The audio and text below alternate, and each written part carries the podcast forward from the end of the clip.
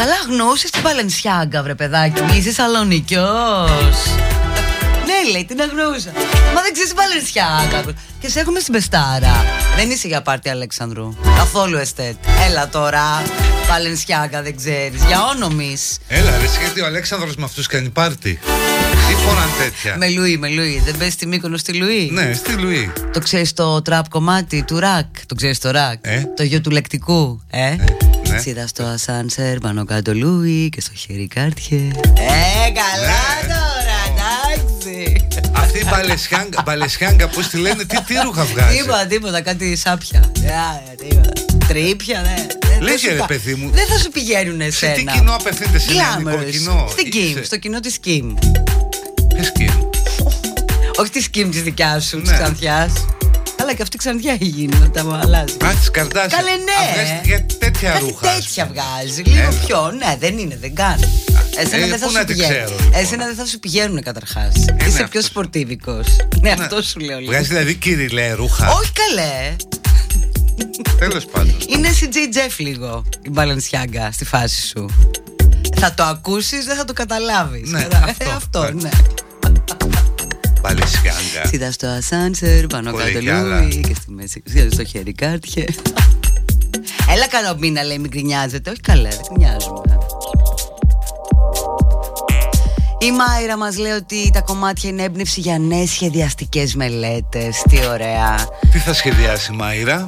Θα μας πει η Μάιρα. Για πες εσύ για το TEDx Χανίων, TEDx Κάνεα. Ναι. Τι θέμα έχει? Θα συντονίσεις. Turning point. Πώς? Turning point. Σένα βρήκανε. Turning point, η ιστορία της ζωής μου, ρε εσύ, τα turning points. Εντάξει, turning point δεν σημαίνει και τίποτα. Ναι, σημειοκαμπής. Ναι, σημειοκαμπής, αλλαγών. Έτσι είναι τα TEDx. Λίγο ακατανόητα στην αρχή. Και ποιοι θα ομιλήσουν? Ομιλούν διάφοροι. Θα τους στείλω, λέει, εσόρουχο Μπαλενσιάγκα. Έπρεπε να δώσω όλο το μηνιάτικο, ρε παιδί. Τόσο ακριβά είναι. Κώστα, λέει, πες της πως ξέρεις τη Βαλερέγκα. Είναι αυτή η ομάδα, είναι Β' Ισπανίας. Ρέγκα, ρε εσύ, καπνιστή, τι ωραία που είναι. Ρέγκα, καπνιστή, τρελαίνω. Μαράκι τράπερ, θα σας ειδοποιήσουμε, παιδιά. Το μαράκι όλα τα ξέρει, μην κοιτάς. Τι Παλενσιάγκα σου λένε. Έχει ένα μπουφάν που είναι σαν αυτό που φοράει η τροχέη. Ναι, ένα κίτρινο τέτοιο. Έχει χιλιάρικο. Έχει διχίλιαρο. Τι είναι, φτηνό, 8. Πόσο το έχει? Εσύ, αυτό το μπουφανάκι. Ωραίο. Που είναι σαν αυτό που φοράει η τροχέη, ρε παιδί. Είναι σίγουρα, βρε. Μπας και μπήκες στις μαϊμούδες. Ναι. Λοιπόν, πόσο το έχει? Ρίχτο. 2.990. Α, εντάξει, καλά είναι. Καλά είναι. Γυαλιά 247 ευρώ. 247 είναι οικονομικά. Μπαλενσιάγκα λέγεται, μας λέει η Πενέλοπε. Sneaker 350. Εντάξει, τα δικά σου είναι ακριβά τα sneaker που έχεις. Χρησιμοποιημένο, λέει. Έχει κάτι ποτάκια. 800 ευρώ. Τα χειρότερα παπούτσια ever μου λέτε. 800 ευρώ. Είναι λίγο καγκούρικα εδώ που τα λέμε. Πολύ γυαλί έχει. Τι έχει? Γυαλί. Έχει μαλλί. Λοιπόν, η τσάντα, λέει. Η τσάντα, λέει η τσάντα, μιλάει. Κλασικό μεταλλικό μαύρο σιτάρι. Τι είναι αυτό, ρε εσύ? Μήπως εννοείς σιτάρ? Όχι, σιτάρι. 2.649. Μήπως εσύ είναι 26-49. Μήπως έχεις μπει στα μαϊμού. Όχι, να ήταν κλασικό μαύρο, ας πούμε. Ένα κιλό, 2.649. Άρα είναι δυνατόν? Χρησιμοποιημένο κολάν έχει. Έχω χιλιάρικο, έχει ουρά. Έχει, λέει, σνικεράκια μεταχειρισμένα. Ποια τα έχει βάλει? Εξαρτάται τώρα. Έχει ένα πράγμα που είναι σαν γκρόξ, αλλά με τακούνι. Τα έχω δει, τα ξέρω. Κλειστά παπούτσια πράσινο μέγεθος από καουτσούκ. Πράσινο, ναι. Πασό, ωραία χρόνια, ρε. 480. Αν ζούσε ο Αντρέας θα τα επιδοτούσε τα μπαλ. Θα την επιδοτήσει για Μπαλενσιάγκα μόνο. Μας δίνει τώρα εδώ πέρα. 750, μια τσάντα τύπου λαϊκή, ρε εσύ. Λοιπόν, έλα το καλύτερο. Κοίτα αυτή την τσάντα, είναι για λαϊκή. Όχι, ρε, δεν είναι για λαϊκή, αυτή είναι για ΠΑΟΚ. Ασπρόμαυρη. Δεν είναι για λαϊκή ο ΠΑΟΚ. 750 ευρώ. Ναι, καλά είναι 750. Ο Μόδιζεν ανακαλύπτει high-end, σου λένε, ναι. Όχι, αισθάνομαι τυχερός που δεν τα ξέρω αυτά. Μα κάτι μου λέει ότι μπορεί και να τα ξέρεις και να το έχεις καταλάβει. Για άνοιξε ντουλάπα στο σπίτι, μην δεις κανένα Μπαλενσιάγκα. Βγάζει λέει και Μαντίντας πράγματα. Μαντίντας? Ναι, με την Αντίντας. Ναι, δεν το ξέρω, κατάλαβα. Έχει ας πούμε κάτι παπούτσια που είναι σαν κάλτσα. Δεν μπορούμε τις περιγραφές του. Κάλτσα θερμενόμενη. Ναι ρε παιδί. Α, ναι, λέει, σαν κάλτσα. Ναι. Και κάνουν 795 ευρώ. Αντίντας. Εγώ λέει βρήκα στη Λαϊκή Βαλεσάκα δίπλα στα Αμπίμπας και τα Louis Vuitton 39,99. Συγκρίνεται? Και είναι και καλύτερα μη σου πω. Κάποιος σου λέει να πεις στα Ακούνι. Ακού. Ένα λέει τέτοιο κίτρινο μπουφάνι έχει απέναντί μου, αλλά αντί για Μπαλενσιάγκα γράφει Δήμα Ζωγράφου, υπηρεσίες καθαριότητας. Ολόηθιο. Μετράει. Ολόηθιο. Παιδιά είναι ολόηθιο. Αυτό το φωσφορίζουν. Και το πουλάνε 2,600. Παιδιά είστε εσείς για μια ακόμη φορά. Δηλαδή ένα τσαντάκι. Λοιπόν, πάμε λέει Αγία Βαρβάρα να σηκώσουμε Μπαλενσιάγκα αύριο. Ένα τσαντάκι τώρα μικρό, 200. Η Μπαλενσιάγκα λάνσαρε και μια τσάντα που μοιάζει λέει με σακούλα σκουπιδιών και λέγεται trash bag. Νομίζω κοντά στα 2K. Ό,τι να είναι, παιδιά, δεν φταίει η Μπαλενσιάγκα, φταίει το αγοραστικό κοινό. Μίνι bag λέει. Μόνο και μόνο που μιλάτε για Μπαλενσιάγκα είστε παιδόφιλοι φτούσας, καλά λες. Άλλος μου λέει Αντίπας ή Αντίντας. Ναι, μα έτσι το λέει. Έτσι το λέει, καλέει. Λοιπόν, καταλαβαίνουμε και τις τρολιές. Άιντε. Γιατί εγώ άργησα. Στο gift shop, εμένα.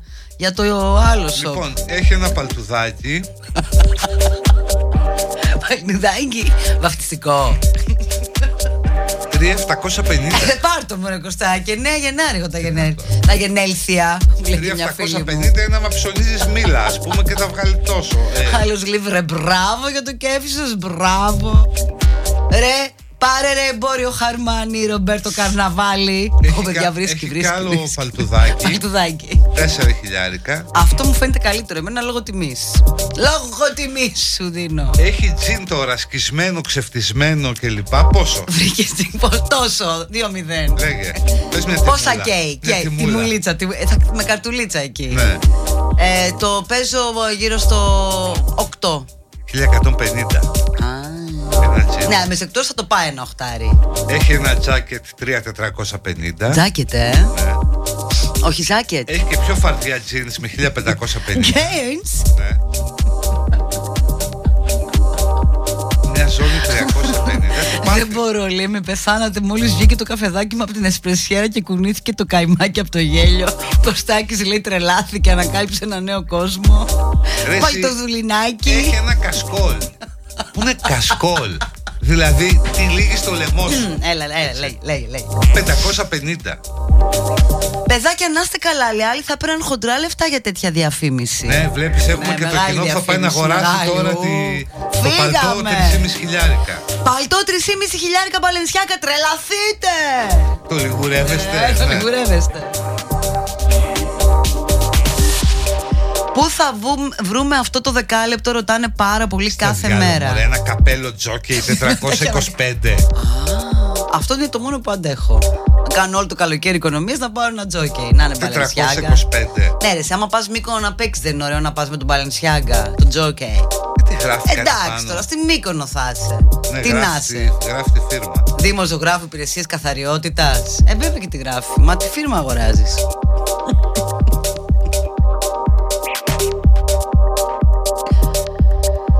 Καταλάβω γιατί τα χλεβάζετε, δεν σε υποχρεώνει κανείς να τα πάρετε. Λέω, δεν χλεβάζουμε, μας εντυπωσιάζουν. Χλεβάζουμε λέει. Ετιμέ. Δεν είναι φιλικέ. Ετιμέ είναι πολλά νεχθρικέ. Εντάξει, βέβαια θα μου πεις, άσε τώρα, άσε να μην χαλάνε αυτά ρε παιδί μου, νομίζω χάνει δύσκολα. Χάνατα.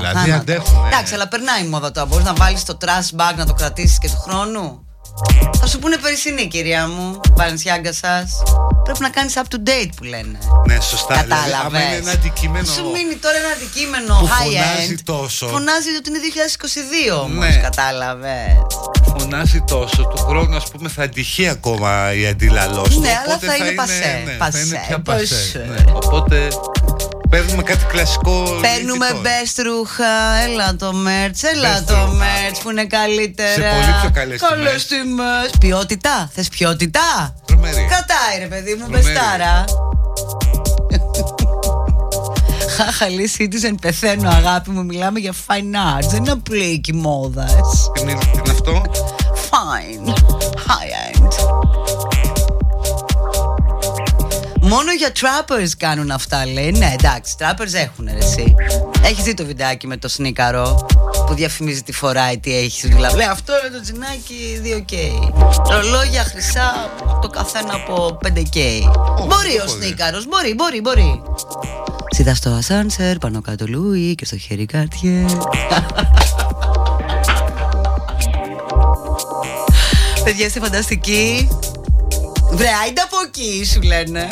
Το δεκάλεπτο που θα βρουνε ρωτάνε σήμερα χαμός. Πού θα το βρουν το δεκάλεπτο, Κωστάκη? Μπορεί να το ανεβάσω το podcast. Μπορεί, δεν μπορεί μάλλον. Όχι, άμα δεν βαριέμαι, δεν ανεβάζω. Δήμος Μπουκιτσία Πονίας να μην γράφει μόνο και όλα καλά. Θα μπουν λέει τώρα τα Μπαλενσιάγκα και στο καλάθι του νοικοκυριού. Επιτέλους μπήκαν προϊόντα για διαβητικούς στο καλάθι του νοικοκυριού και άργησε, πες του πουθού, του Άδωνη. Άιντε. Ρε, άντε από εκεί πείτε της, απλά τα αναφέρουμε κυρία μου, της άλλης. Με το σωτηράκι αν το έχω δει, όχι. Στείλε μου, αγαπώ σωτηράκι.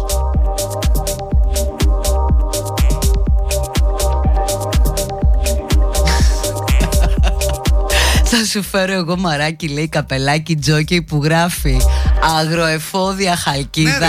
Ναι, να ταρακουνήσεις το άπαν σύμπαν. Έτσα. Σας είπα ρε, ευχαριστώ. Πολύ λούμπενη φάση. Είμαστε λούμπεν όμως. Είμαστε κλωσάρ. Δεν είμαστε τώρα εμείς για high end. Δεν την ξεχάσω αυτή την εικόνα. Είμαστε για end. Δεν είναι κακό να το πω. Όταν δούλευα στο Flash. Είναι κακό, μάλιστα. Ναι. Χρειάστηκε. Ήταν του κόκαλι ο Flash. Τότε. Και χρειάστηκε. Νίκος Κούκος. Ναι, και χρειάστηκε να πάω μια μέρα στο σπίτι του. Ναι. Λοιπόν, στην Κηφισιά. Α, Κηφισιά. Ναι. Αφού περνάω, ξέρεις, από τους φύλακες, μπαίνω μέσα. Ας πούμε, πω χτυπάω το κουδούνι. Ναι. Και με ανοίγει ο ίδιος. Ο Σόκρατες, superstar, ο οποίος φορούσε μπλε φόρμα και μπλουζάκι ασπής πρόνοια. Τον αγαπώ. Γιατί μπορεί, τι να του πούνε τώρα τα Μπαλενσιάγκα. Μπλουζάκι ασπής πρόεδρα, έτσι ακριβώς. Μα γίνεται. Μου είχε κάνει τρομερή εντύπωση. Ναι. Εντάξει, εγώ θα ξεχάσω αυτό το ωραίο στο Flash τότε με τον Ψάρ που είχε τον Ολυμπιακό Σόκρατες και τον Όλεπε στα σανσέρ και είχε ντέρμπι τώρα. Ολυμπιακό. Το θυμάσαι. Που του έλεγε, το θυμάσαι τι του έλεγε.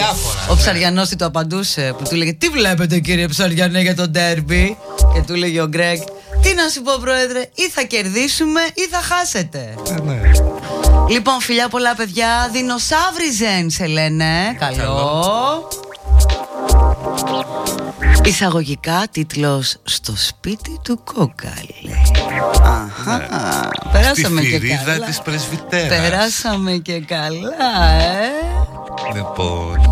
Όχι, παιδιά, είναι πολύ ευχάριστος απλός άνθρωπος. Δεν κάνω πλάκα τώρα. Το έχω ακούσει κι εγώ. Αυτό τώρα θα πούνε κάποιοι ναι, αυτό μπουρουντούρου, ναι, το έχω ακούσει κι εγώ. Ούτε κάποια σχέση έχουμε τον άνθρωπο. Δούλευα πριν 25 χρόνια, ας πούμε, γι' αυτόν. Το έχω ακούσει αυτό, το έχω ακούσει και από πολύ κόσμο, τέλος πάντων. Ότι είναι cool. Ότι είναι cool. Μπατυροκόκαλη λένε. Όχι, παιδιά. Απλά δεν μασάει πουθενά. Απεζάκ για το δέρμα μας, εγγυημένα πράγματα, καλές τιμές, μια χαρά στα φαρμακεία από τη Γαλλική Μπαγέλ για κάθε τύπο επιδερμίδας. Η μπλε σιρένη για το ξηρό, η κόκκινη για το χλώρο.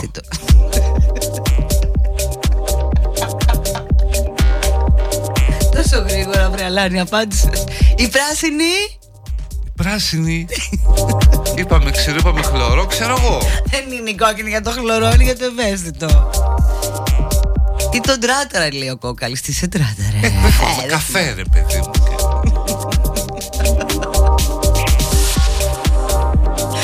Έφυγα παιδιά, Σάββας είναι το κομμάτι. Η πράσινη είναι για το μεικτό προς λιπαρό. Αύριο πάλι, αν σας άρεσε αυτό, προηγήθηκε όσο και σε με. Καλό μήνα να έχουμε, Κωστάκι μου. Καλά Χριστούγεννα, καλές γιορτές. Στη βαρύ εφηβική, πρωτομηνιάτικη, καλομηνιάτικη. Παγκόσμια μέρα κατά του AIDS. Κάποιος μου στείλε νωρίτερα ότι δεν ξέρω τώρα που ακούστηκε. Σήμερα λέει γιορτάζουμε το AIDS. Απαπα, πρέπει. Όχι παιδιά. Φιλιά πολλά. Σας αφήνω να τον αποθεώσετε, μπαμπάι μου. Δεινόσαυροι και τέρατα των θαλασσών.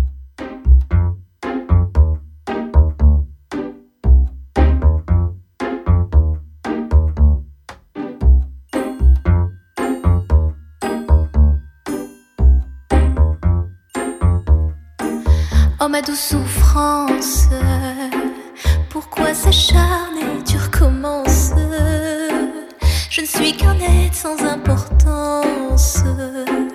Sans lui je suis un peu paro. Je déambule seul dans le métro. Une dernière danse pour oublier ma peine immense. Je veux m'enfuir, que tout recommence.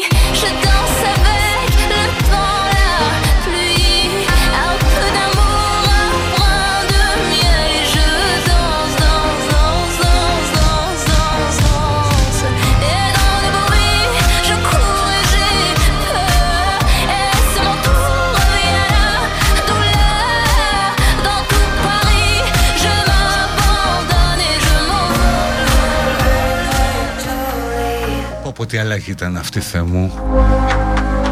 Τι κάνετε, καλό μήνα, 1η Δεκεμβρίου του 2022. Πρώτη του μήνα που ξεκινάει συνήθως και πιο αισιόδοξα, γιατί υπάρχει κανένα φράγκο παραπάνω. Είναι η μέρα που πληρώνουμε υποχρεώσεις, πληρώνουμε τον νίκη. Οι αμαρτίες είναι που πληρώνονται κάθε μέρα, κάθε βράδυ συνήθως.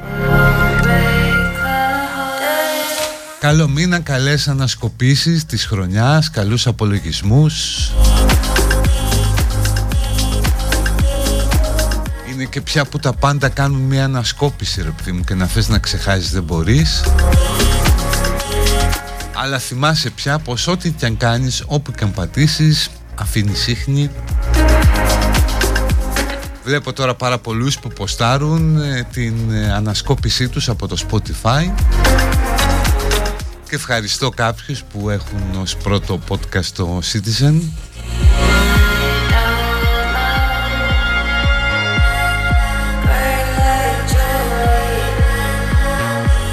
Είναι, όπως και να το κάνουμε, είναι ο μήνας του απολογισμού.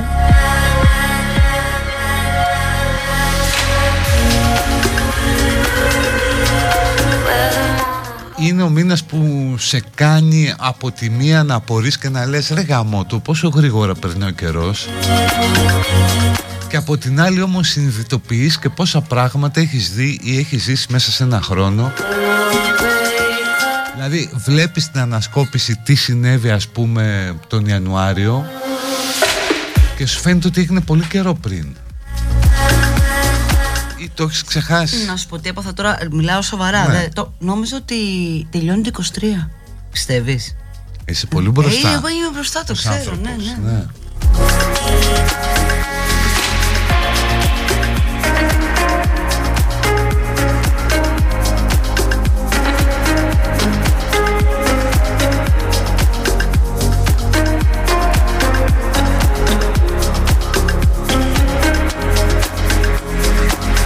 Δεν θα πω δε για τις χρονολογίες που αλλάζουν και πηγαίνουν σε κάτι νούμερα που εμείς οι μεγαλύτεροι τα βλέπαμε μόνο στην επιστημονική φαντασία.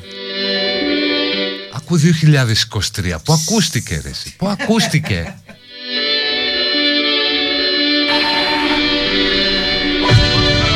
Εδώ τελειώνουν το πανεπιστήμιο παιδιά που γεννήθηκαν μέσα στον 21ο αιώνα. Πω, αυτό είναι σκάνδαλο.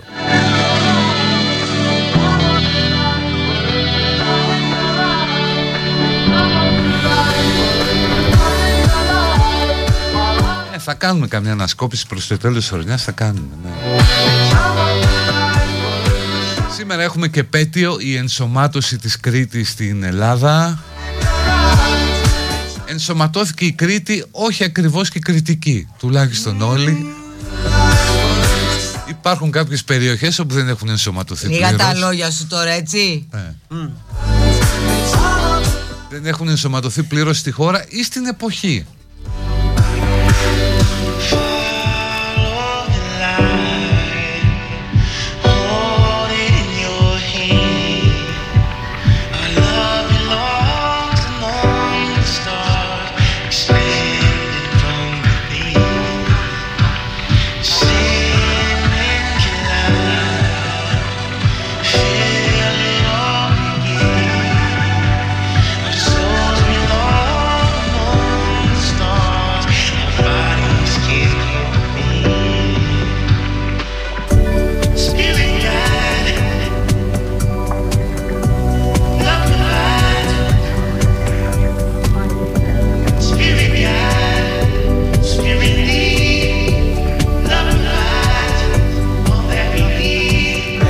Κάποιος λέει ότι οι παλιές μαθητές διοργανώνουν reunion 20 ετίας.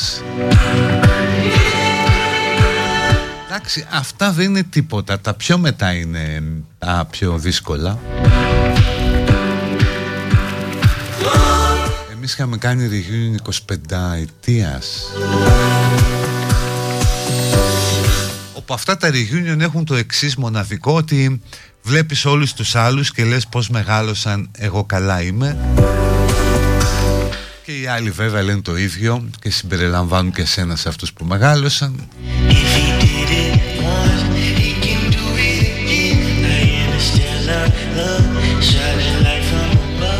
Πού να κάνεις τώρα κάτσαπ 20-30 χρόνια πίσω. Μιλάμε πρώτα-πρώτα για άλλους ανθρώπους. Άλλοι άνθρωποι τότε, άλλοι άνθρωποι τώρα.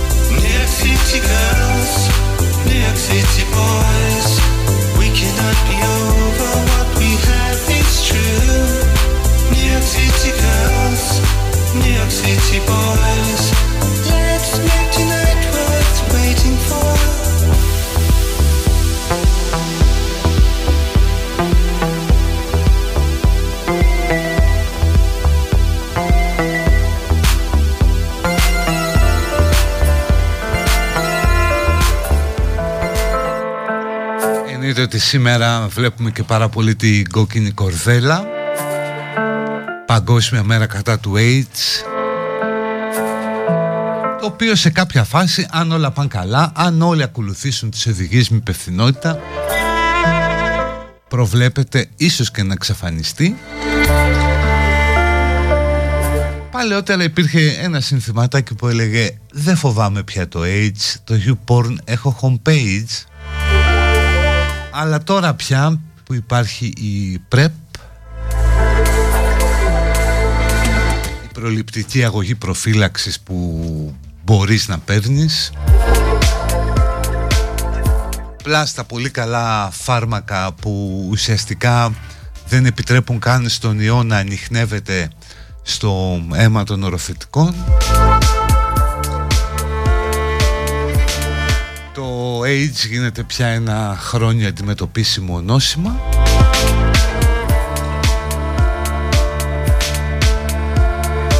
Που δεν αποκλείεται κάποια στιγμή να εξαλειφθεί.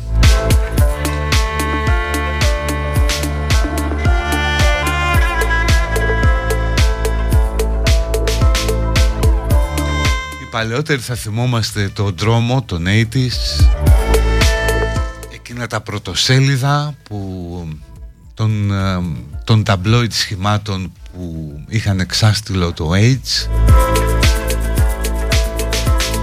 και βέβαια ο φόβος που είχε κατακλείσει τους πάντες, ειδικά απέναντι στα γκέι άτομα, στους γκέι άντρες, το οποίο βέβαια δεν ήταν και απολύτως άδικο, ήταν η άγνοια που καθόρισε τις συμπεριφορές. Εδώ τους είχαν στα νοσοκομεία κλειδωμένους και φρουρούμενους, γιατί δεν ήξεραν τι πράγμα είναι αυτό. Οκ, δεν είναι μέρα κατά του AIDS, είναι μέρα ευαισθητοποίησης και ενημέρωσης για το AIDS, ναι. Αλλά ουσιαστικά το νόημα είναι ίδιο.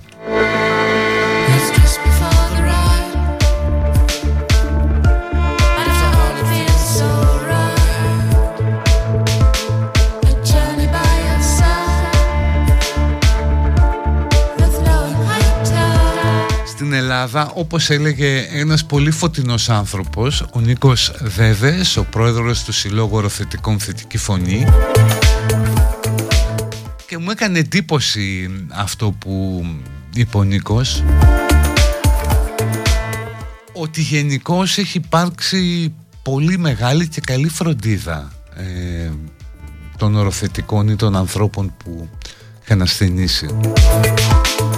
Δηλαδή ότι είμαστε μια χώρα που επιδείχθηκε πρόνοια για την αντιμετώπιση αυτής της ασθένειας, αν και βέβαια άργησε μερικά χρόνια να έρθει η PrEP, ή είχαμε αυτό το αναχρονιστικό με τον αποκλεισμό από την αιμοδοσία, και που έπρεπε να δηλώνεις την αιμοδοσία αν έχεις ομοφιλοφιλικές σχέσεις.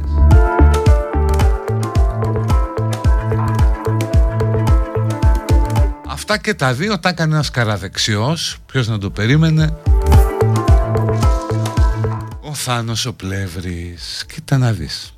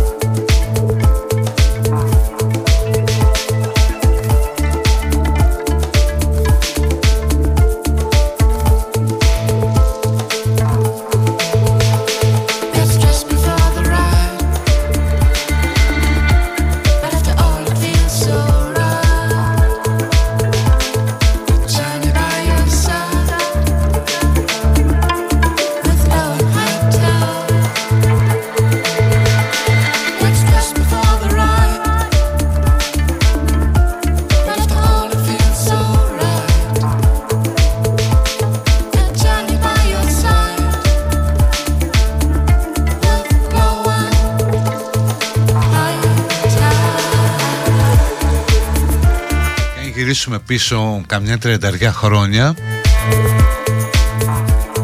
ή και παραπάνω, κοντά στα 40,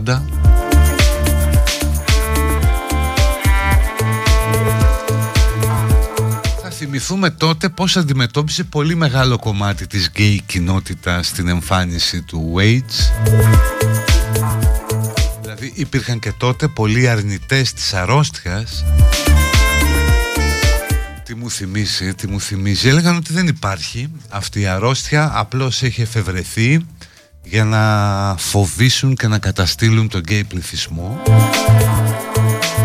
Και μιλάμε τώρα, αυτά τα έλεγαν οι κοινότητες σε Αμερική και Αγγλία.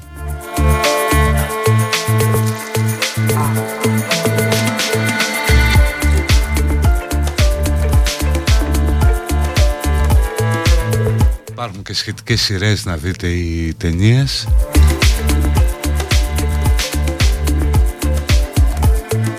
Μετά κυκλοφορούσε η φήμη ότι έχει επινοηθεί αυτή η αρρώστια προκειμένου να εξολοθρεύσει τους γκέι. Αυτά τώρα τα έλεγαν και ακτιβιστές και άνθρωποι δηλαδή που είχαν ενεργό ρόλο στην τότε κοινότητα. Και ότι θα μας αφήσουν να πεθάνουμε κτλ. Δεν συνέβη κάτι τέτοιο.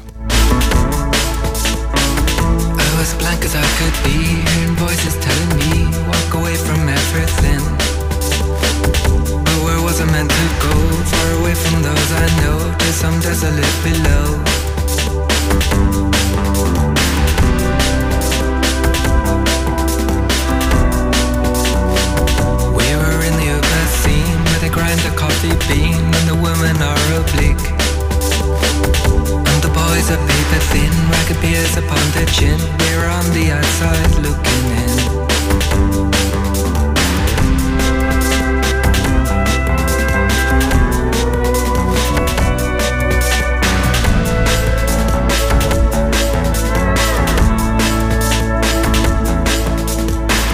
Rise above the present day, above the popular melee. I see you the way you are,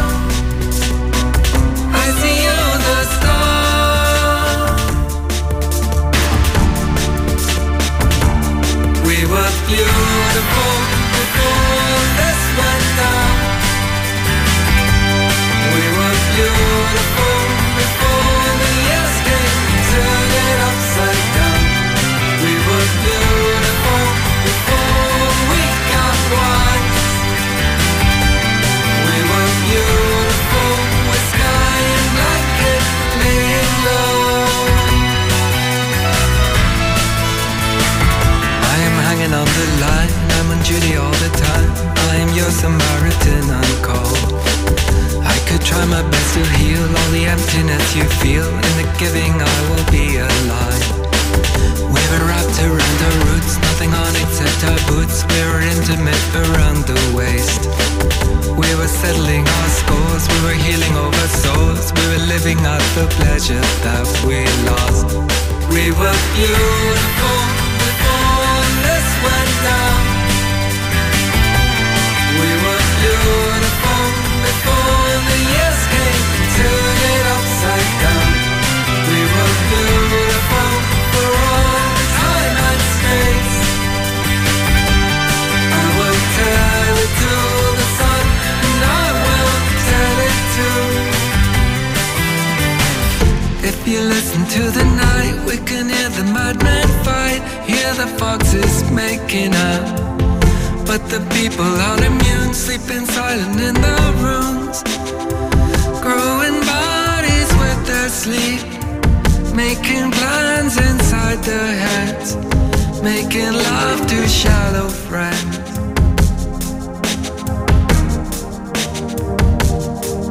Shallow friends.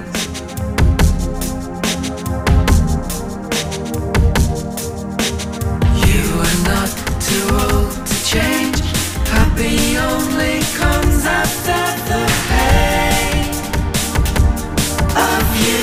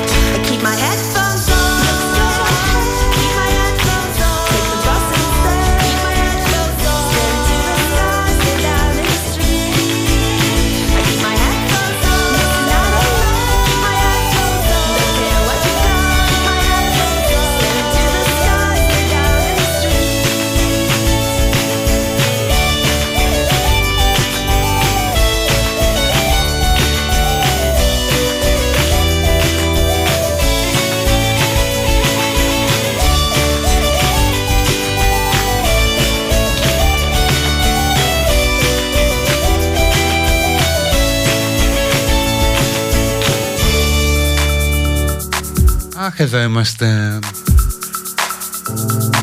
Διάβαζα ένα κομμάτι που μου έστειλε κάποιος και τον ευχαριστώ πολύ.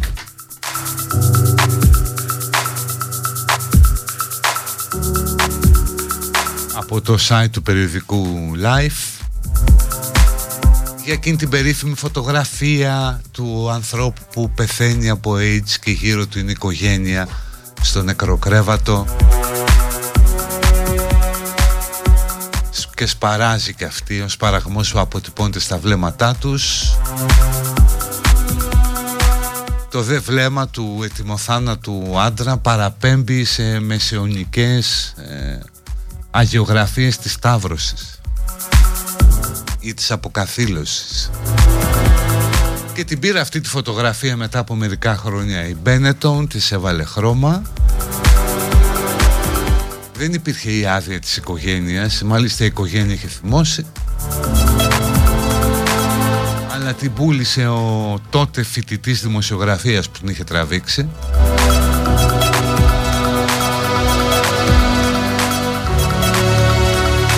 Και όλοι συμφωνούν ότι αυτή η φωτογραφία έπαιξε πάρα πολύ μεγάλο ρόλο στην ευαισθητοποίηση του κόσμου, τους ανθρώπους που απειλούνται να είναι πιο προσεκτικοί και σε εκείνους που φοβούνται μη μολυνθούν να είναι πιο ρεαλιστικοί, πιο λογικοί.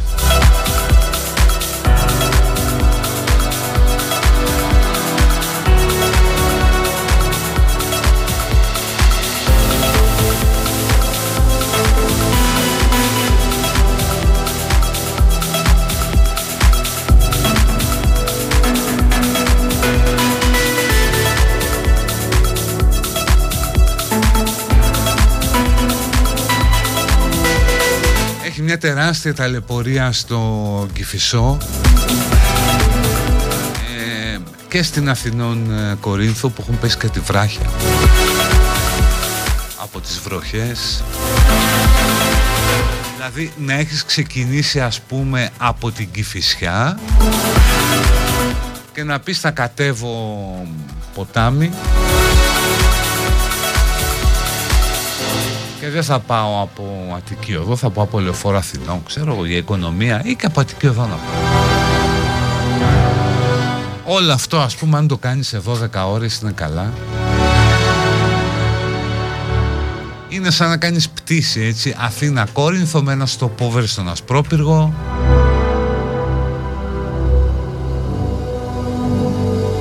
Ειδικά αυτός ο Κηφισός κάθε πρωί. Νομίζω ότι σε λίγο θα αρχίσουν να κυκλοφορούν θρύλοι. Ναι, δηλαδή θα διηγούνται ας πούμε οδηγοί για μια κοπέλα που εμφανίστηκε, για έναν άντρα πάνω σ' άλογο και ήταν ο Άγιος Γεώργιος. Θα βγουν διάφοροι θρύλοι για τέρατα. Μπορεί να γίνει και διεθνές challenge ο Κηφισός.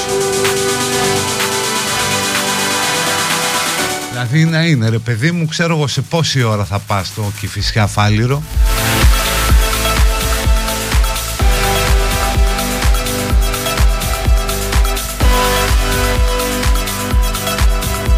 Πραγματικά είναι να βγει μια φθηνή γραμμή με ελικόπτερα, ξέρω εγώ, που να κάνει τον Κηφισό. Ένα τελεφερίκ, ένα άλλο τρένο, δεν ξέρω, κάτι.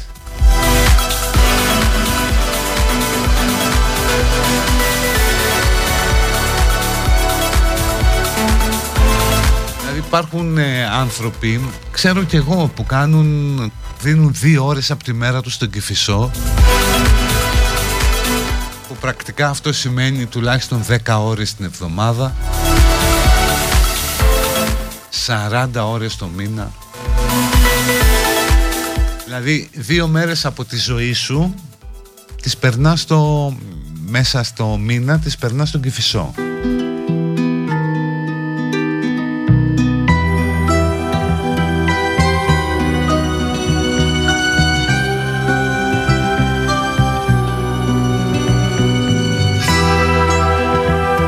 Άλλες 8 μέρες συνολικά το μήνα περίπου δουλεύεις.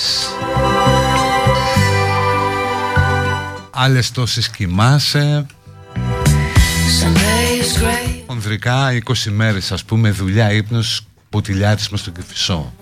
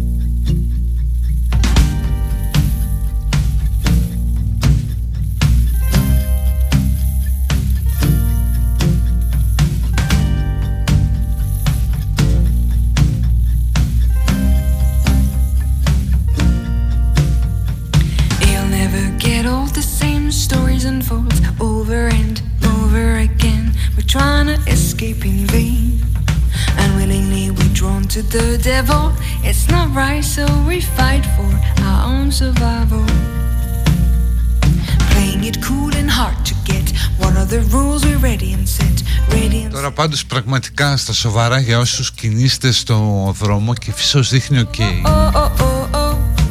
Αλλά η Αθηνών Κορίνθου στο ρεύμα προς Αθήνα έχει κλείσει.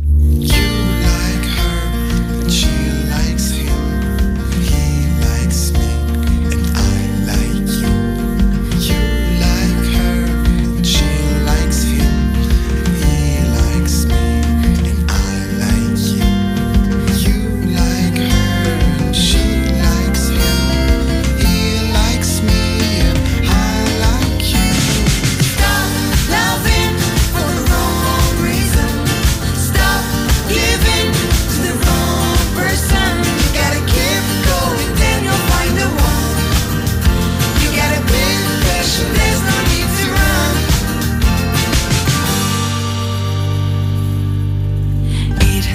so long, but the story goes on.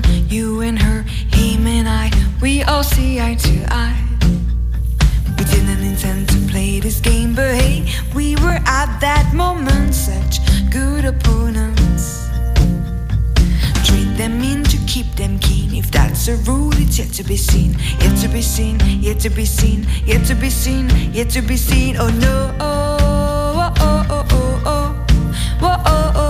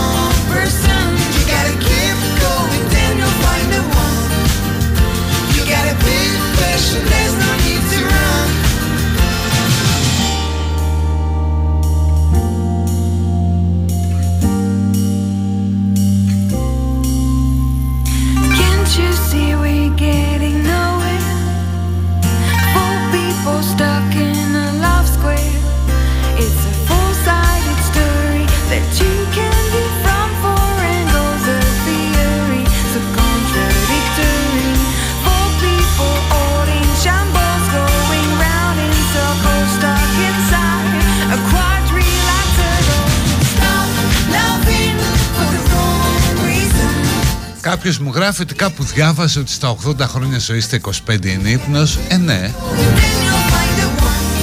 από τα υπόλοιπα 55 περνάμε τα 10 μπροστά σε οθόνες χωρίς να συμπεριλαμβάνει τη οθόνη στο γραφείο. Ναι ρε εσύ, έτσι έχει γίνει η ζωή. Και ακόμα και αν δεν το παραδεχόμαστε, προφανώς αυτό είναι που μας ευχαριστεί.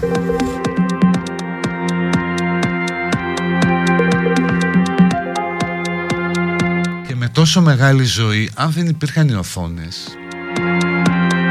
θα πλήταμε πολύ σοβαρά.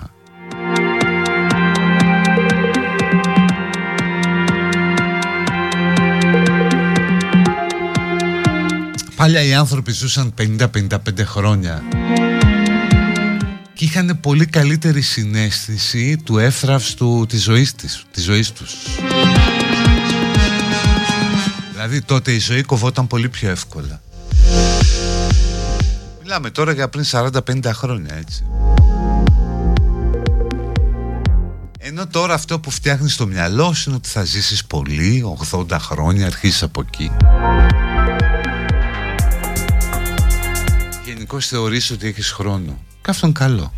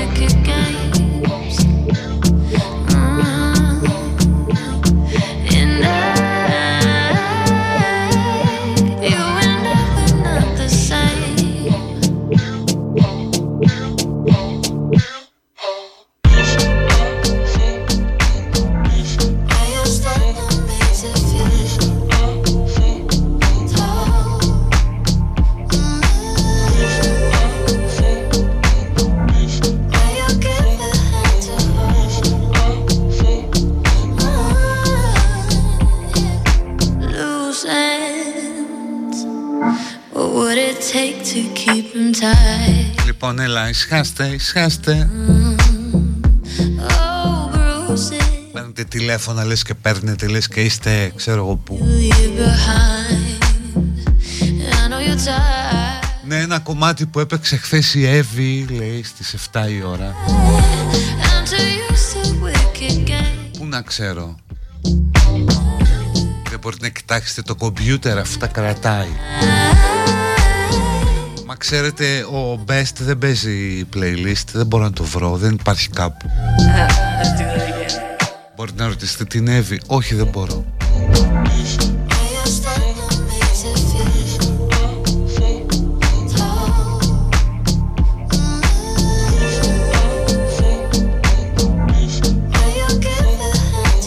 Αντιθέτως, αν θέλετε μπορείτε να πάτε εσείς να ρωτήσετε την Εύη. Στο Ιγκουαζού, το αγαπημένο all day steak στην πλατεία Βραζιλίας, από το πρωί με καλό καφέ, casual κατάλογο με λατινοαμερικανικό ταπεραμέντο και εξωτικές προτάσεις από τον βραβευμένο σεφ Γιάννη Παρίκο. Τις νύχτες έχει δυνατά beat και σήμερα στα deck του Ιγκουαζού θα είναι η Εύη Σιδηροπούλου, Λαοδικίας 15 και Νυμφαίου 1 στα Ηλίσια. Αν θέλετε να κάνετε και κράτηση, 210 77 75 225.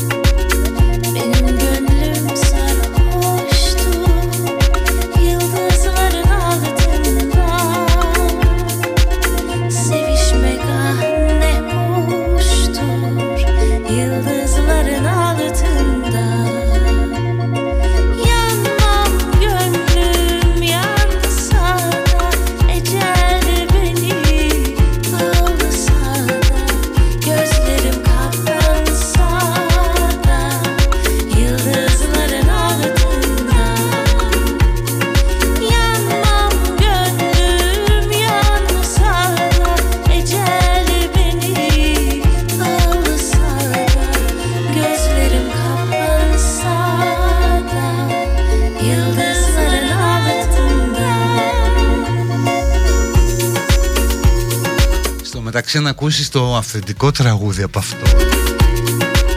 Είναι ας πούμε σαν ένα παλιό τραγούδι του Πουλόπουλου,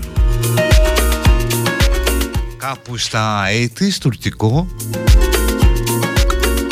λαϊκό, ένας λαϊκός τραγουδιστής. Αλλά αν διασκευαστεί σωστά, από το σωστό άνθρωπο, γίνεται ένα μικρό αριστούργημα. Εδώ στην Πεστάρα, δεύτερη ώρα Citizen Givizen. Μας ακούτε από το site του σταθμού μας, από το Live24, από όπου και επικοινωνούμε πιο εύκολα αμφίδρομα, τα social του σταθμού και τα δικά μου και η Γιαννακίδη στο Instagram και στο Twitter, facebook.com/Γιαννακίδης, και εκπομπή κυκλοφορεί ως Citizen κάθε απόγευμα.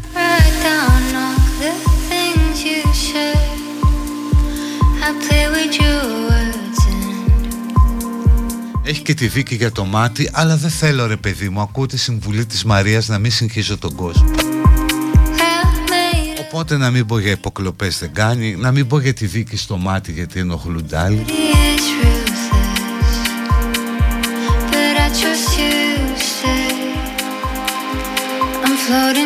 Οπότε ας πούμε και για τις κιτσαρίες που διοργανώνεται ανά τη χώρα με τη φωταγώγηση των χριστουγεννιάτικων δέντρων, όπου πάρα πολλοί, ας πούμε και σε κάτι μέρη, σε κάτι βουνοπλαγιές, σε κάτι βουνοκορφές, την έχουν δει Νέα Υόρκη, Rockefeller Center. Έχουμε ας πούμε φωταγώγηση του χριστουγεννιάτικου δέντρου με τη γογό τσάμπα τσαμπά, πως τη λένε, να ερμηνεύει το μπήκαν τα γίδια στο μαντρί, ίσως σε πιο εορταστικό, μπήκαν τα ελαφάκια στο μαντρί.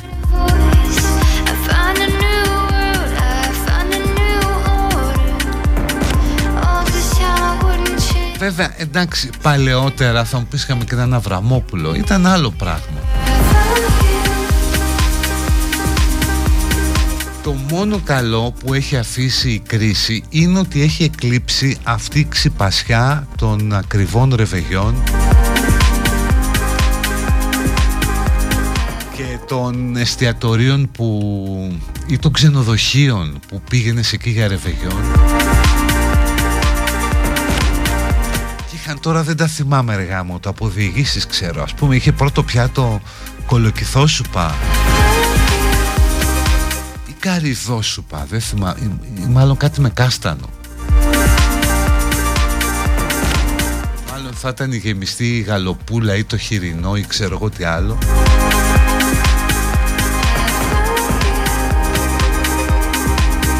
Εντελώς ξυπασμένη βλάχο-βαλκανικό μπαρόκ ατμόσφαιρα.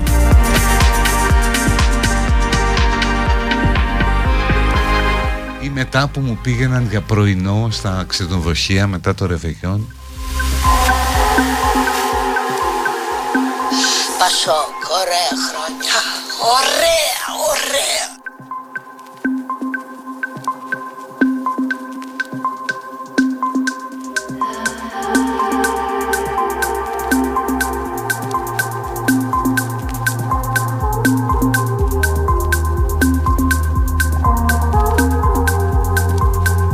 Καστανόσουπα, πρώτο πιάτο. Ναι.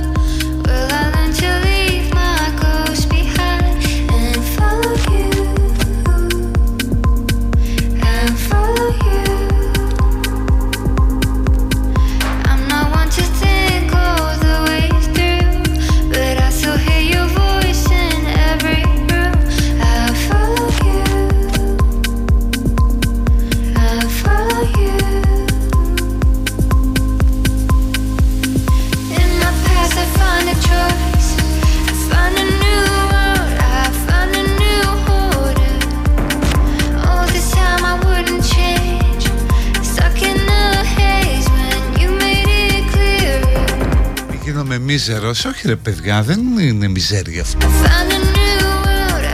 Είναι μια σημειολογική παρατήρηση πάνω στην κιτσαρία.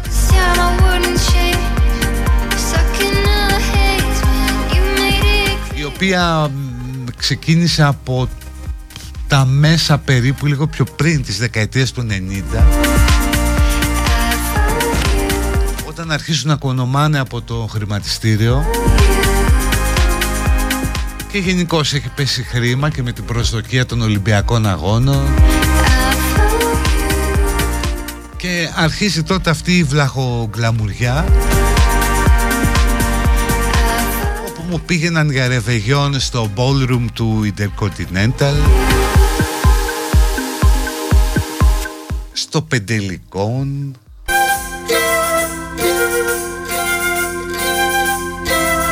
εντάξει, ναι, οι πλούσιοι κάνουν τέτοια ρεβεγιόν στα σπίτια τους. Παλιά εννοώ ότι ήταν τάση ρε παιδί μου, ήταν must.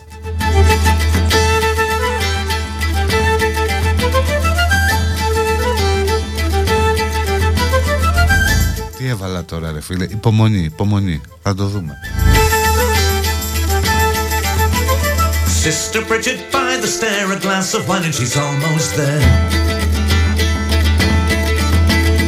Cousin Jimmy at the door, another beer and he's on the floor. Friends and neighbors come around, waste no time, we're heaven bound, and not before we raise a glass to the camaraderie.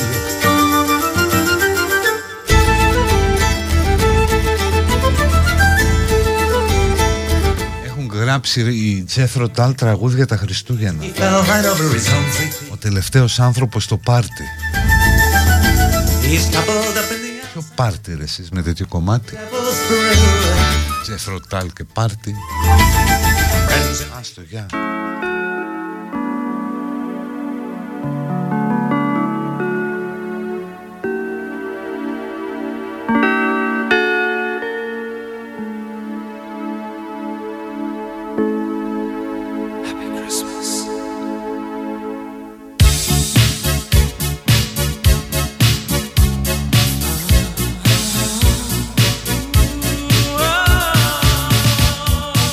Ο άλλος θυμάται, οι άλλοι στα μπουζούκια με τη χρέωση τα Apple Dot. Η Πινελόπη είναι αστρονομικά πόσα λέει. Το Βόλο Μπέος κάνει εκδήλωση, πυροτεχνήματα, μπουφέ.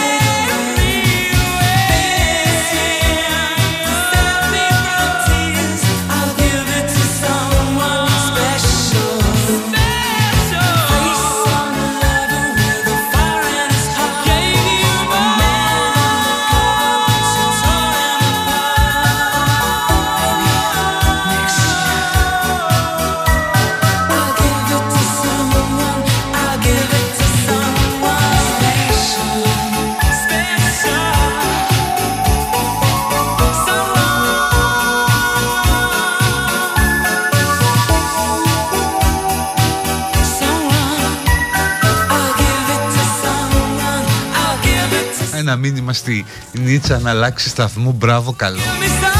Γιατί θυμίζω ότι η Νίτσα έχει περιπέτειες. Δουλεύει σε ένα γραφείο που παίζουν μόνο χριστουγεννιάτικα, γιατί ακούει από τα ακουστικά την εκπομπή.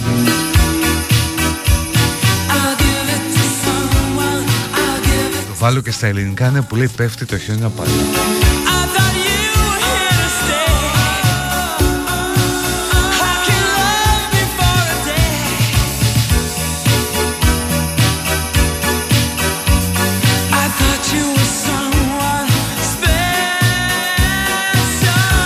Χοιρινό με σέλινο, γιατί ρε γαμώτο, τι έχει το σέλινο? Και γιατί σούπα με κάστανο ή κολοκυθό σούπα βελούτε?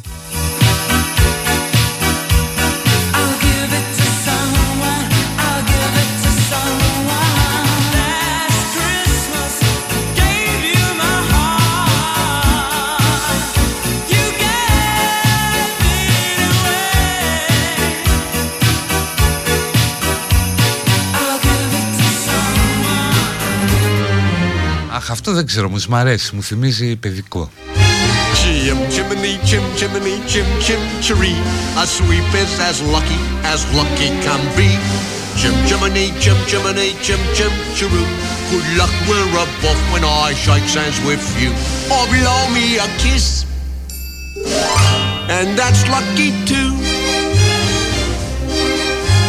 Now as the ladder of life has been strung, you might think a sweep's on the bottommost rung. Though I spends me time in the ashes and smoke, in this old wide world there's no happier bloke. Chim chiminy, chim chiminy, chim chim chiree, a sweep is as lucky can be. Chim chiminy, chim chiminy, chim chim chiree, good luck we're off when I shake hands with you. Chim chiminy, chim chiminy, chim chim chiree, a sweep is as lucky can be. Chim chiminy, chim chiminy, chim chim chiroo, good luck we're above when I shake hands with you.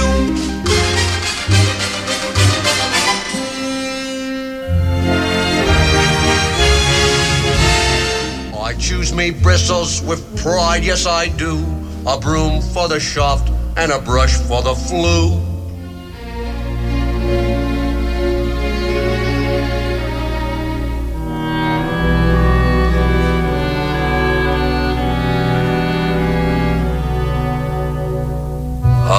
Where the smoke is all billowed and curled, between pavement and stars is the chimney sweep world. When there's hardly no day, no hardly no night, there's things off in shadow and halfway in light. On the rooftops of London,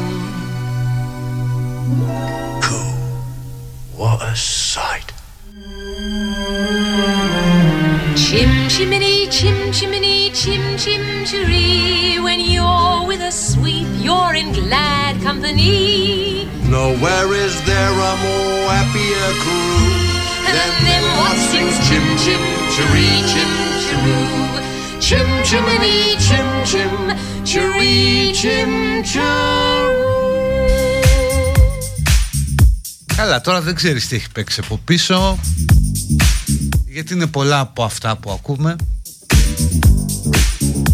Τα πήρα αυτή τα παιδιά και τα πήγε σε ένα τύπο, ας πούμε, σε μια ταράτσα. Και μετά δεν σου δείχνουν τι έγινε, γιατί αυτός, όπως ακούσατε, λέει δώσε μου, σκάσε μου ένα φυλάκι στο παιδί. Ανάρμοστο, απαράδεκτο. Και η άλλη μπορεί να άνοιξε την ομπρέλα και να φύγε. Και να άφησε τα δύο παιδιά εκεί με τον τύπο. Γενικώς υποψία υπάρχει και στο όλον χριστουγεννιάτικο κόνσεπτ. Δηλαδή είναι η περίοδος που αν μη τι άλλο αποδέχεσαι το να έρθει ένας ηλικιωμένος που είναι ντυμένος στα κόκκινα νύχτα στο παιδί σου. Δηλαδή, συγγνώμη, ας πούμε, σου χτυπήσει ένας τύπος στην πόρτα, έτσι, που να έχει και τα χρονάκια του και να είναι ντυμένος στα κόκκινα. Και να σου πει: θέλω να πάω δίπλα στο παιδί όταν κοιμάται. Να τα αφήσεις?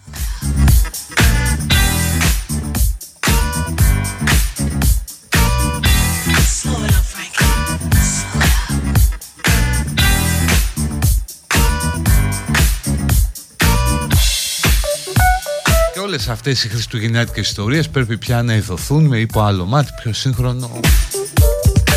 Ας πούμε η κακοποίηση των ταράνδων που πετάνε πόσες ώρες.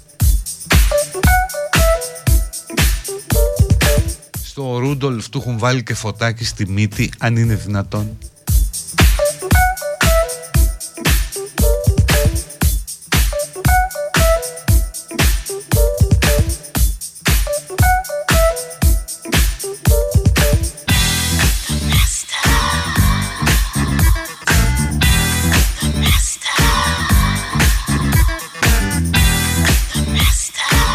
Σωστά, νύχτα θέλει να έρθει και ο Ερντογάν. Αν συναντηθεί με τον Άη Βασίλη,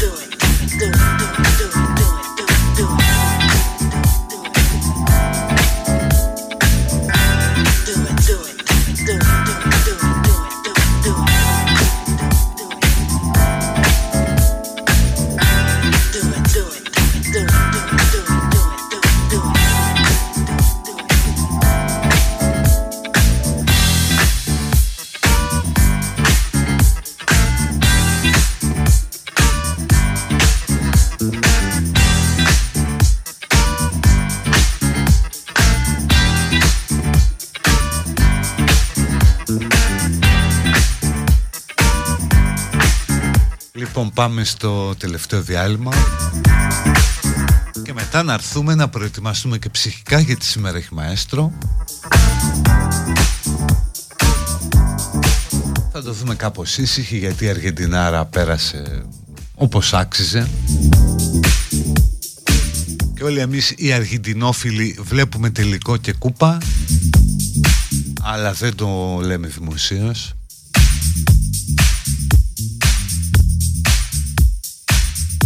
Λοιπόν, διάλειμμα και ερχόμαστε σε λίγο.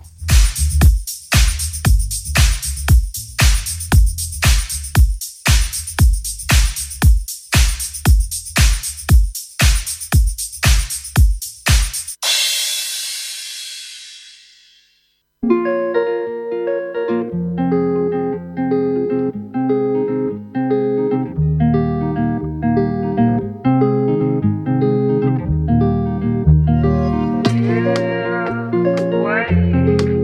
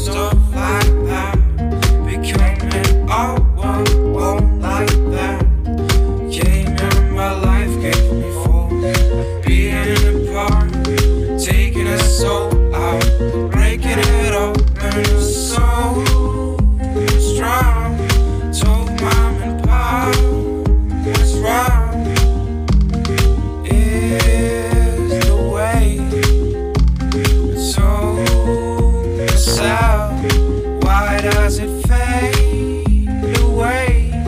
Why are we forced to pray?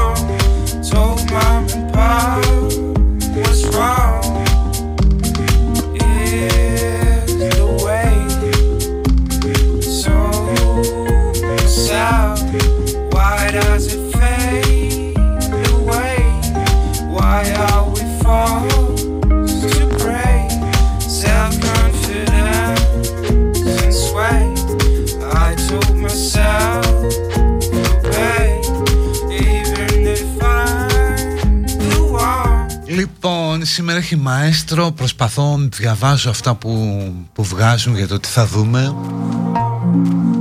Δυσκολεύεται, λέει ο Ρέστης, να αντισταθεί στον έρωτα της Κλέλιας. Τι θα κάνει ο Κακομοίρης?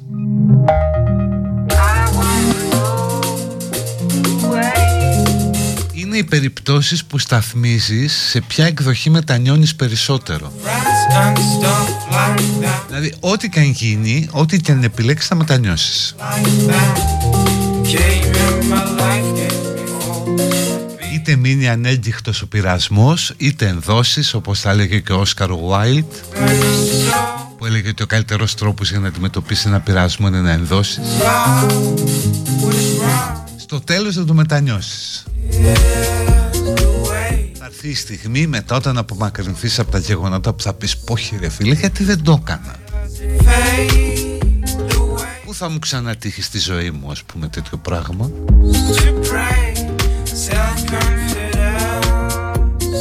Αλλά απ' την άλλη, αν ενδώσεις, θα το έχεις μετανιώσει, ας πούμε, στο επόμενο τέταρτο.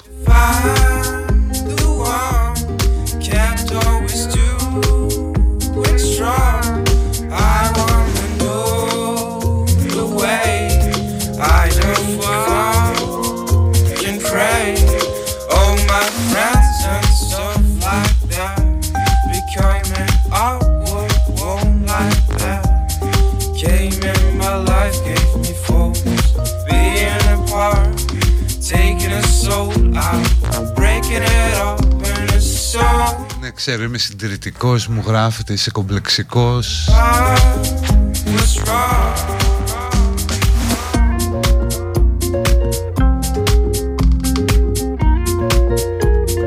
Οχου, όλα αυτά.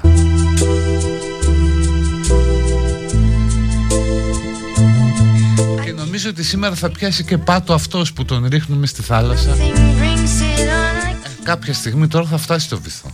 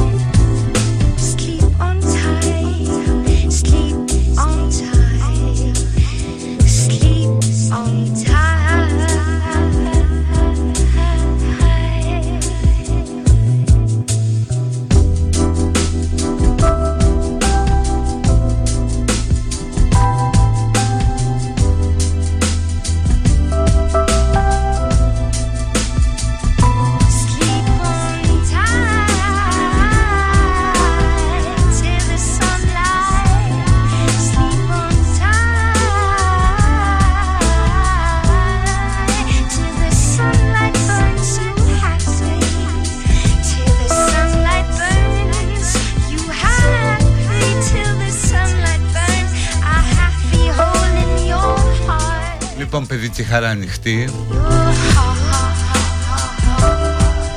Παιδιά, δεν μπορώ να διαβάσω στον αέρα τις εμπειρίες σας με άτομα πολύ μικρότερης ηλικίας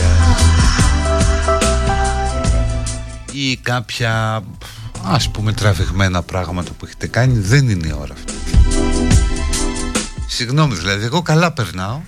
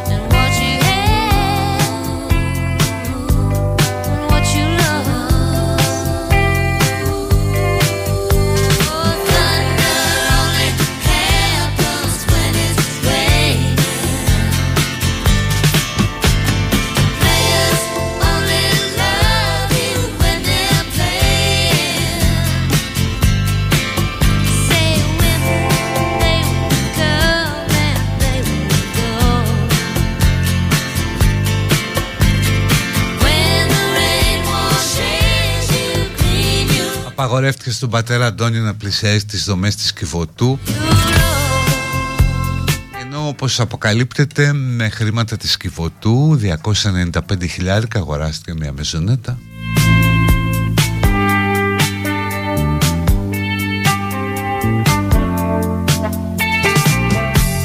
Είδες τι μπορεί να κάνει προσευχή. Αυτό πρέπει να πούμε, ότι προσευχηθήκαμε και ήρθαν τα λεφτά. Πώς έγινε η δουλειά στην Κανά. Και μετά, ας πούμε, θα βρεθεί και κάποιος εδώ που θα λέει, δηλαδή το αποκλείει 100% να είναι θαύμα. Λίγα έχουμε δει. Γι' αυτό και ο Παπαδημήτριος από το Λυκαβητό που απομακρύνεται, τόσα θαύματα έχει κάνει, γιατί δεν κάνει και ένα να μην νίκει.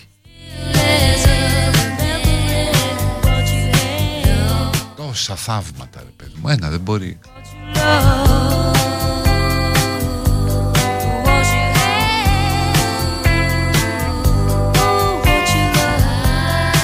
Δηλαδή νομίζω ότι είναι απείρως πιο εύκολο να διατηρήσεις μια θέση ενός δημοσίου υπαλλήλου από να σηκώσεις έναν παραπληγικό από την καρέκλα του.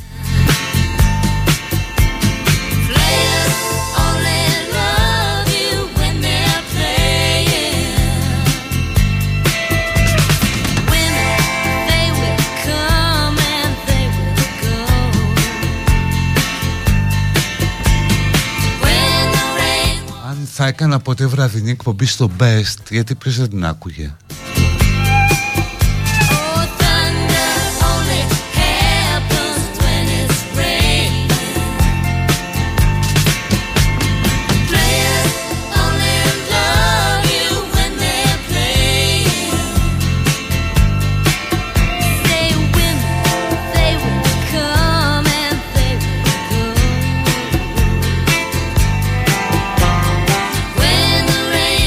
Δεν διώκεται ο πατέρας Αντώνιος για τίποτα, μη λέμε διάφορα. Αυτή τη στιγμή αυτά που διαρρέουν στο ρεπορτάζ είναι ότι υπάρχει ένα θέμα με τα χρήματα Ότι δηλαδή είχαν πάρα πολλά χρήματα τα οποία δεν δικαιολογούνται από τα έσοδά τους.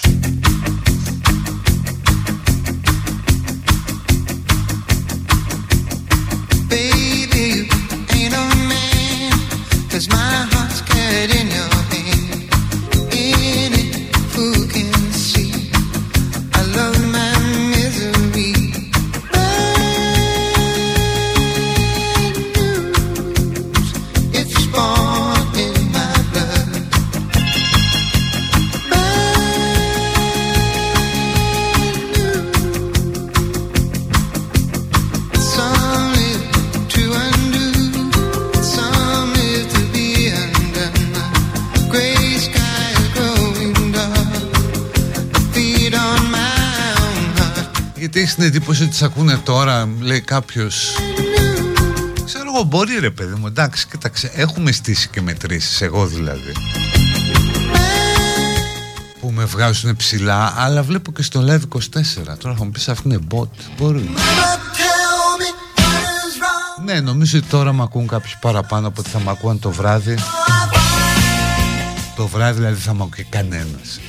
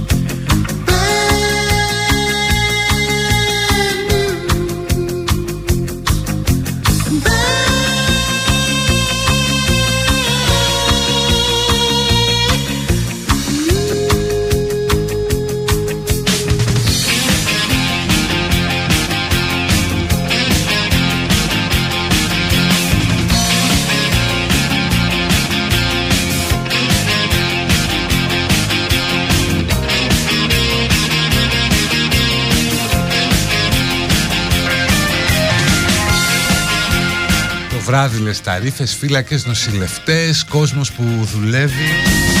Ναι ρε παιδί μου, δεν είναι ο best όμως τέτοιο ράδι. Νομίζω στα παραπολιτικά κάνει ο Μάνος ο Τσιλιμίδης όλη τη νύχτα. Στο 15 ένα τέτοιο. Οπότε πας εκεί να ακούσεις, τώρα εδώ.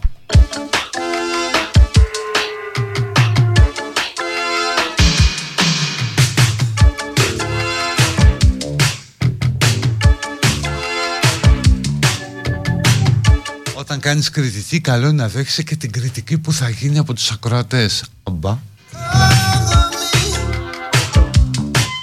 Χαιρετισμού στη Μάλτα. Να με πάρεις με το ταξί να κάνω εκπομπή πηγαίνοντας κούρσες και να βλέπω και να παρατηρώ τον κόσμο, ναι. Το καλύτερο θα ήταν να μου δίνεις το ταξί εμένα, ας πούμε, για κανένα 2-3 ώρο. Και να κάνω εγώ όλη τη δουλειά, να το πηγαίνω εγώ τις κούρσες, σιγά. Τώρα με το GPS δηλαδή, και ότι να σου ζητήσουν το πας.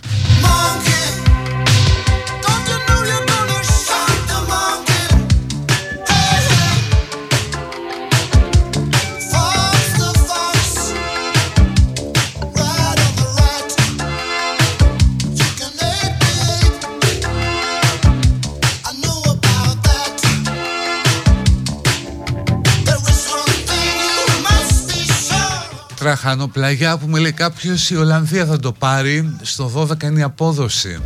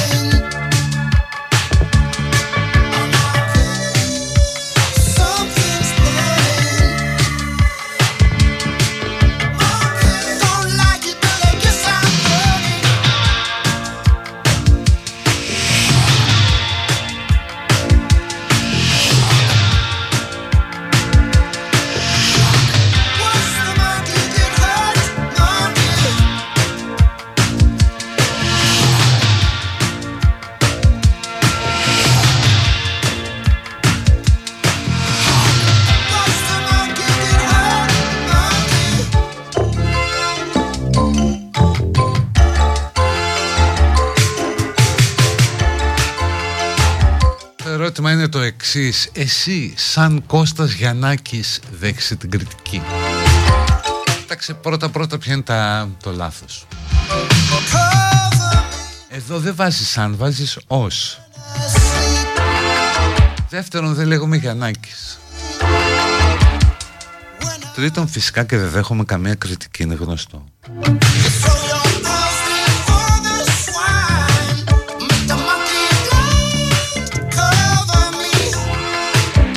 Τελευταία έχεις παίξει ένα ορχιστρικό κομμάτι με χαρακτηριστικό drums και ωραία κιθάρα. Σου λέει κάτι περιγραφή, δεν μπορώ να το βρω.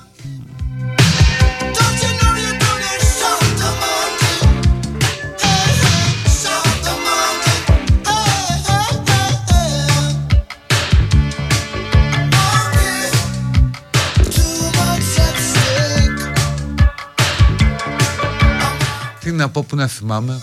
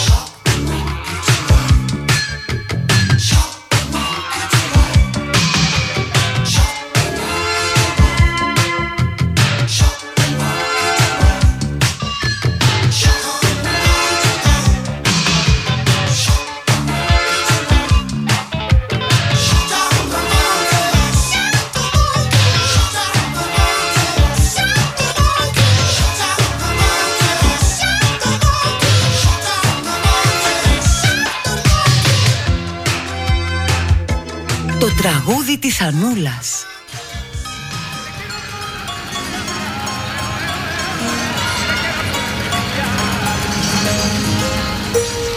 I still remember the piano playing the same old melodies. Κάποιος ή κάποια λέει ότι έχει να συνευρεθεί ερωτικά εδώ και 2 μήνες. Νιώθω ότι θα μου στρίψει. Outside the bathroom. Ξέρω εγώ τώρα τι να πω γι' αυτό. Ξεπέρασε το, μια ιδέα είναι, δεν είναι τίποτα.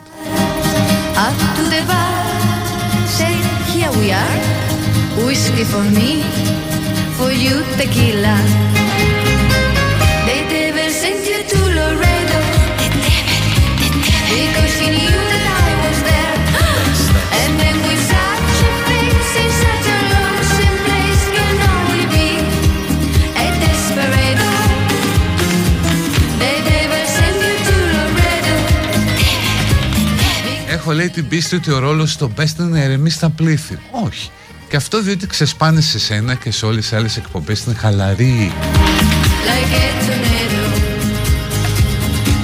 Να αγοράσει θερμενόμενη σεξ doll, τρελά γούστα. Μπαταρία ή ρεύμα, για πες. Left all the men without the dollar, and now you go to live Laredo. They want you out of heaven. Oh, I can tell I'm in a spell. So here we go to Amarillo. The devil sent you to Laredo. The devil, because he knew that I was there, and then we sat. In such a lonesome place can only be a desperado. The devil sent you to Laredo. Άμα είχα μόνο 2 μήνες να συνευρεθώ ερωτικά, θα έκανα πάρτι, φίλε μου.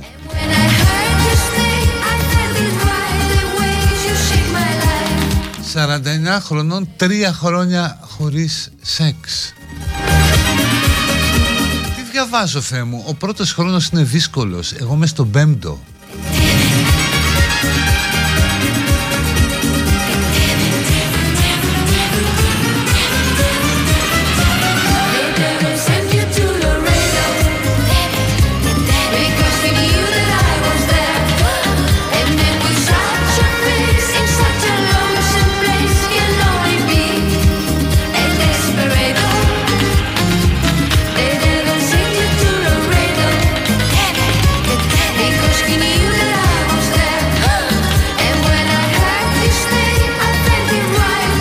Όλοι ομοίως τετραετία,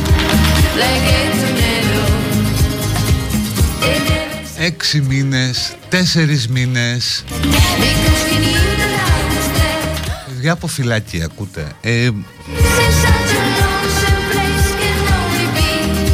Και τώρα αυτά είναι σοβαρά θέματα, δεν κάνουμε πλάκα με αυτά. Απλώς σκεφτείτε ότι αυτό το διάστημα είναι ιδανικό για να απαλλάξετε τον εαυτό σας από πάθη που μπορεί να σας καταστήσουν δεσμιούς τους. Τέλος πάντων, ανοησίες. Λοιπόν, φεύγω. Συγγνώμη για την παπαρολογία σήμερα. Έρχεται η Ανούλα Αναναστασίου σε λίγο κοντά σας. Μπορείτε να της στείλετε αντίστοιχα μηνύματα, της αρέσουν αυτά. Τα λέμε αύριο. Bye bye. Να είστε καλά. Γεια. Γεια σου, Κωστάκη!